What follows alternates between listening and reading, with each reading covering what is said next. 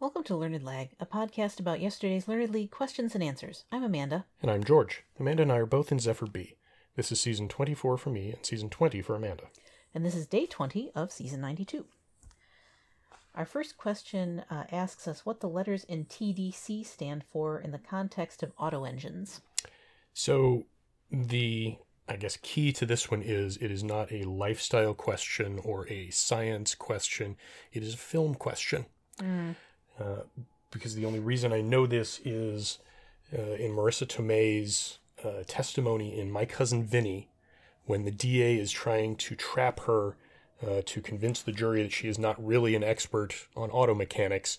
Uh, he asks her about the alignment or something, and part of her answer is some number of degrees from top dead center. And I think uh, I think we're approaching like the 30th anniversary of My Cousin Vinny. I just read an oral history on the movie Ah. that was quite entertaining, as of course was the movie. Uh, so I don't know whether that was fresher in my mind or whether I've just always remembered that top dead center is a thing in uh, auto repair or mechanics. Yeah, so for my part, I probably have seen my cousin Vinny, I don't know, let's say one and three quarters times uh, in my life, um, which is weird because it was pretty popular and and um, you know and pretty good, and it just was not something I I happened to have watched, despite it being all over Comedy Central and stuff for It- years. It's it's one of those Shawshank type movies that's just constantly on cable somewhere. Yeah, but I, I just haven't found myself in a position to see it that much.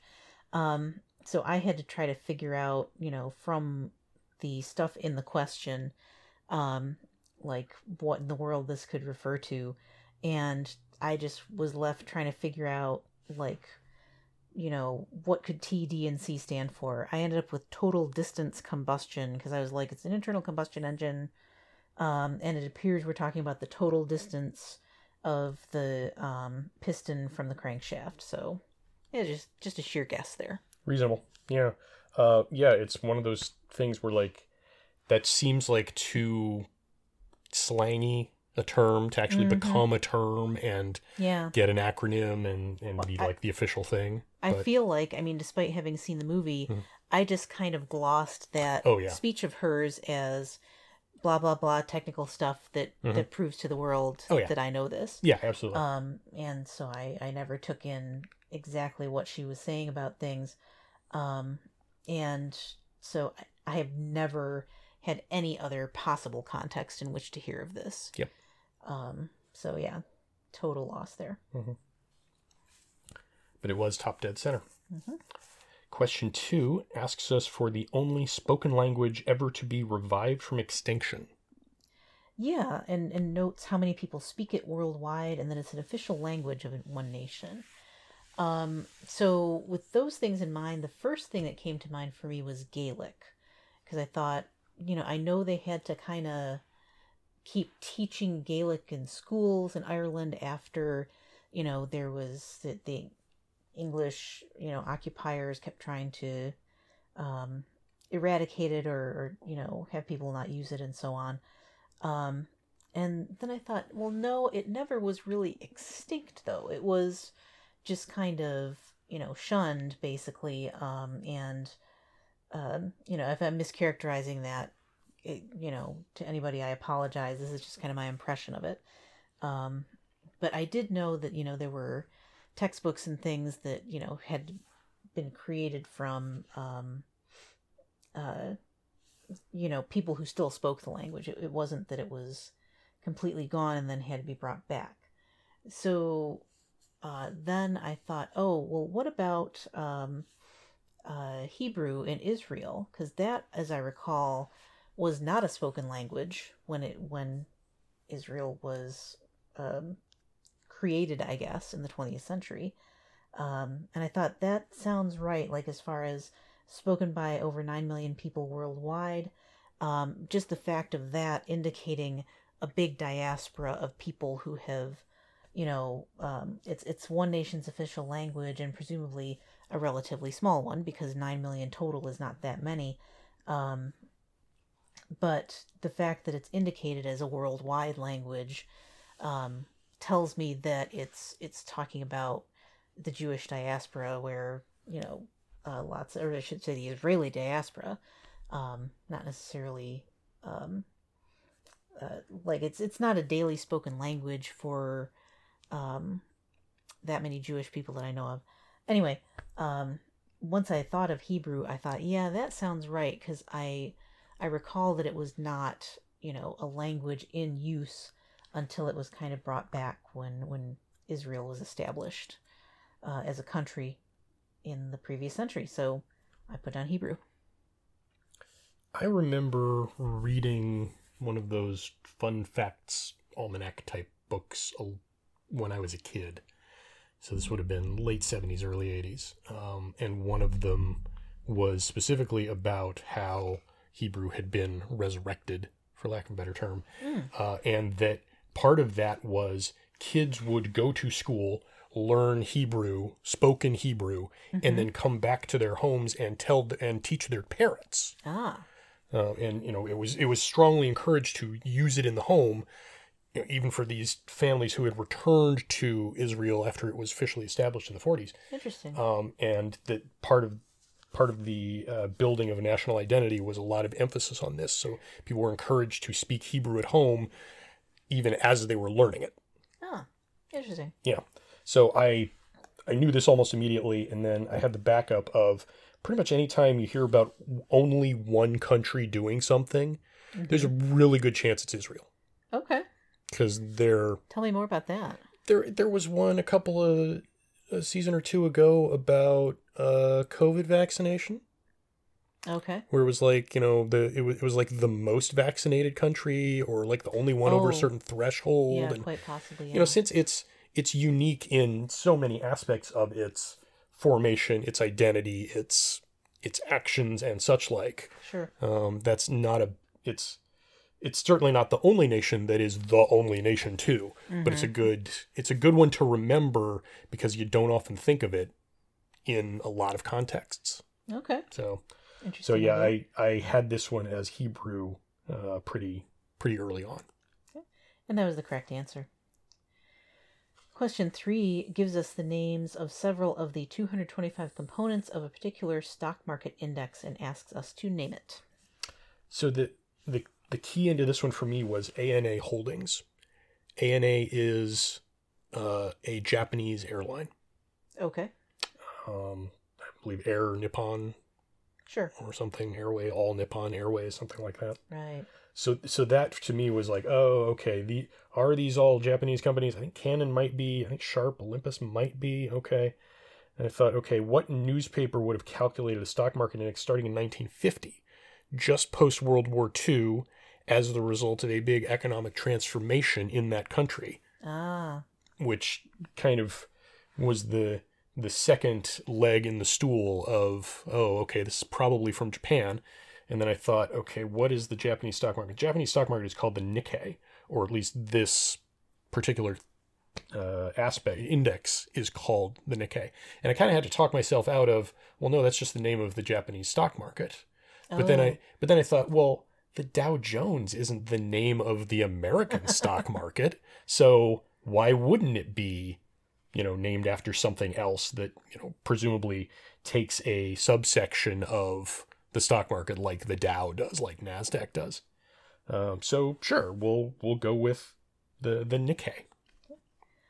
So this one, I you know I don't really have a list of um, stock exchange indices at my fingertips, um, and I thought, okay, you know, this is not going to be like the Dow Jones Industrial Average because that's the whole, you know, Wall Street stock market and I didn't recognize these as being all Japanese com- companies. I guess I thought Bridgestone, Canon, uh, mm-hmm.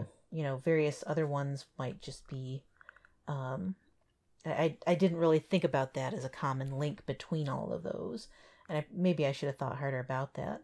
Um, but I thought, you know, I I think I know what this is referring to, and uh, I thought it'll come to me and what came to me was the S&P, which is Standard and Poor's, mm-hmm. which I thought, "Oh, well yeah, that's I think that's like an economics newspaper of some kind as well."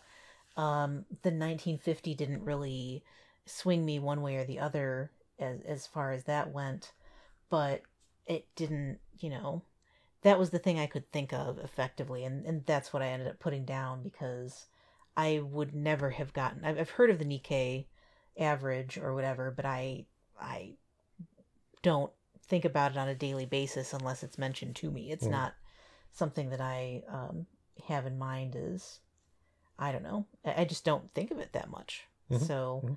uh, except if I happen to catch, you know, a snippet of CNBC or some nonsense like that. Um, so yeah, I just put down S and P, thinking that's that's about the the best guess I can make. Fair, fair, but it was the Nikkei. Sure.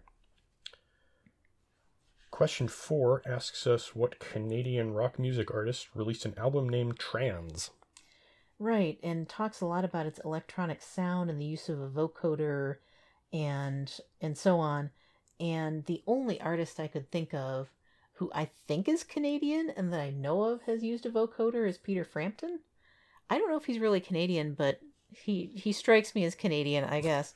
I don't know. Um, this is just a, a piece of music history that I don't know about. Um, and so I put down Frampton because I was like, none of this is cluing me into any further insights Mhm. whatsoever. Yeah. Um, you know, I the most of the people I can think of who might have used these electronic devices at the time were like already new wave or electronic kind of artists, like Brian Eno. I you know Mhm. that's sure, but he was not. He didn't start out as like a rock musician. He was. He's kind of always been an experimental electronic artist, and so I thought, well, I can think of that thing on you know what is it, Frampton Comes Alive or whatever, where he uses. Okay. Um, I think it's a. It's not exactly. Is it a vocoder? I can't remember if Uh. that's what he uses. Um, but in any case, that's you know that was the best guess I had, so that put down Frampton. Sure. Uh, so I keyed in on the title of the album, Trans, Mm-hmm. and thought there was a famous trans female electronic music pioneer Mm. back in the day, True. and uh, so I thought that that was Wendy Williams, right? Oh, So I said Williams. okay. Spoiler: No, that was Wendy Carlos, Ah, who for some reason occupies the same space in my head as William Carlos Williams and Wendy O. Williams of the Oh. Plasmatics. Yeah, that's who it is. Plasmatics, plastics, one of those. Plasmatics. Plasmatics, yeah. So yeah, I, I was go I was off on the wrong track and still ended up in the wrong destination on that Ah. track. So yeah, Never, never fun when that I, I should have said Carlos, it but I, I ended up saying Williams, and it was Neil Young. yeah. So okay. The clue there being Canadian, the other clue being current availability on streaming services is limited because he has Oh, famously that's what that pulled a lot of his stuff off of various streaming services for various reasons over the years. Right. So, yeah. Oh well. Moving on. Um, question five asks us about a set of feminine singular Spanish nouns, and asks kind of what sets them apart from other ones. Yeah, I uh, I just I missed this one. I just didn't didn't ever get to where what it was going for, Mm-hmm. uh, which is silly because I took Spanish for a few years in junior high and high school, um, but then stopped and apparently forgot all the good stuff. I remember what a lot of words mean, but not not a lot of the grammar apparently. So I I just figured, well, maybe these are in some way irregular. I don't know if you really have irregular nouns. I guess you can, Mhm. like plurals. Um, so I figured IR. Okay. In a certain sense, you can only have irregular nouns because irregular is an adjective. um, but this is one that I did happen to know. I also took several years of Spanish in high school and college. And um, maybe just having that a couple years more recent helped. I don't know. Um, the thing about these nouns is that they use L for their definite article instead of la. And part of that, at least, is just kind of a function of um, speech and sound. because it's harder to articulate la agua or la alma than it is el agua or el alma. It slows you down. It's harder to to enunciate properly. Um, and you know, el hambre is the same because the h is not pronounced. Um, so, you know, essentially, these ones that start with a or the silent h, uh, and then in a kind of sound, um, it's just harder to pronounce la in front of, and so you use l instead. And the key here that really clinched it for me is the phrasing of the question where it says um, that this thing can be definitely articulated Mhm. using what two letters. So we're talking about the definite article, and that is definitely L E L. So I would argue that if you if a word takes the masculine definite article, then it is a masculine word and is And no longer no. feminine. Nope. How do you identify it as feminine if it takes the masculine article? I don't know. Ask Spanish. I will do that. Question six asks us what sport originally used floating barrels and paddles when it was invent- invented in Great Britain in the 1870s. Yeah. So this one, after um, I had a, a fleeting thought of of submitting fox hunting as a joke. Um, you know, obviously a a sport that you are playing in water. So, um, I you know I I initially thought was this something about like rowing or crew or something like that, or even yachting? Like, did you know were those barrels there to mark off the the race areas? Did you have to come around a turn around them or something like that? But I thought, no, that doesn't sound quite, you know, like crew. Um, and certainly in crew or rowing or whatever, you still use paddles, even if they're called oars or something like that. You know, Mhm. that kind of paddle, I think, Sure. obviously would still be in use. So, um, I thought about then, you know, so what are other sports that you're playing like in the water? And there's really kind of only one. It's water polo. And it occurred to me, um, you know, the fact of there being a paddle, like maybe something that someone is uh, wearing over their hand in order to, um, to to put to, you know, hit the ball or throw the the ball around, um, and similarly the floating barrels, I re- put me in mind of regular polo for for whatever reason. Like it, it it sort of seemed like these were things that would make the sport kind of analogous to polo as it was played on land and then as they the sport was played in water and they became less you know you know they were supplanted or whatever by other equipment i guess i don't know.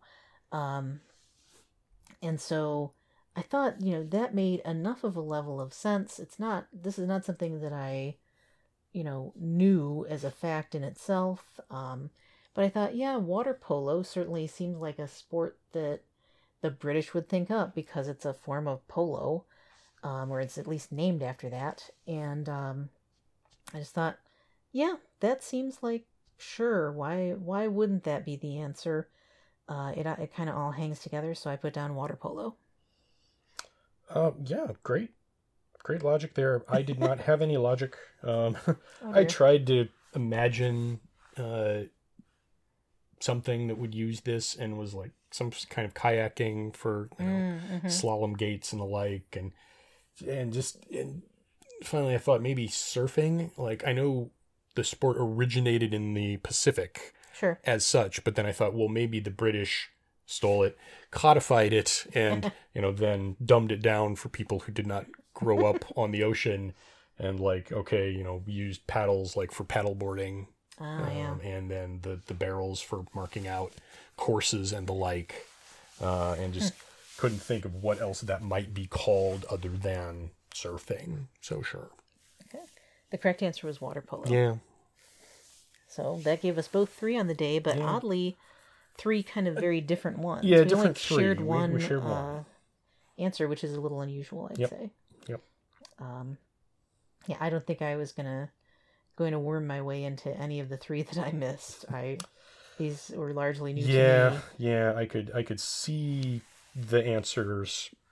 Uh, I, I, I could I could see where they came from, and I could see what Mm-hmm. how we were supposed to be led to them, Sure. but it, they just they weren't happening for me today. It's the Yeah. it's the the daylight savings time. It's definitely partly that. Yeah, Um, because, uh, well, I mean, it's definitely that for you. I just kind of didn't know these things super well. Um, the Nikkei, I, you know, is the only one that could have been within my grasp in terms of having heard of it before. You know, the Neil Young thing, the availability on streaming services limited, made me think, well, that's because this sucked, or yeah, basically, it says it was a polarizing release. So, like, hmm some people really hated it Yeah. and maybe others loved it or whatever Yeah. but like that's the kind of thing that Right. you know probably doesn't sell well and doesn't Mhm. come back and as a classic you know yeah, like I don't know what the streaming availability of Lou Reed's Metal Machine music is, Eh, and eh. that album just straight up sucks. mm, I mean, it was designed to suck. right so yeah I, I don't think i was uh getting much farther on this on the plus side at least i got a game sport question Mhm. Um and uh and language i'm not probably getting much for so good luck to me maybe i'll get a three or four points out of this this sad performance Yeah, that's what I'm hoping for too. I can only hope my opponent also has a sad performance. Not that I really wish that on anybody, but I mean, except my opponents on days that I'm playing them. Yep. Y'all can excel all you like on the other days. Sure, fair. And that's it for today. Uh, tune in tomorrow for more post game analysis. Follow us on Twitter at LRNDLG. That's Learned League without the vowels. And remember, Don't forfeit. don't cheat.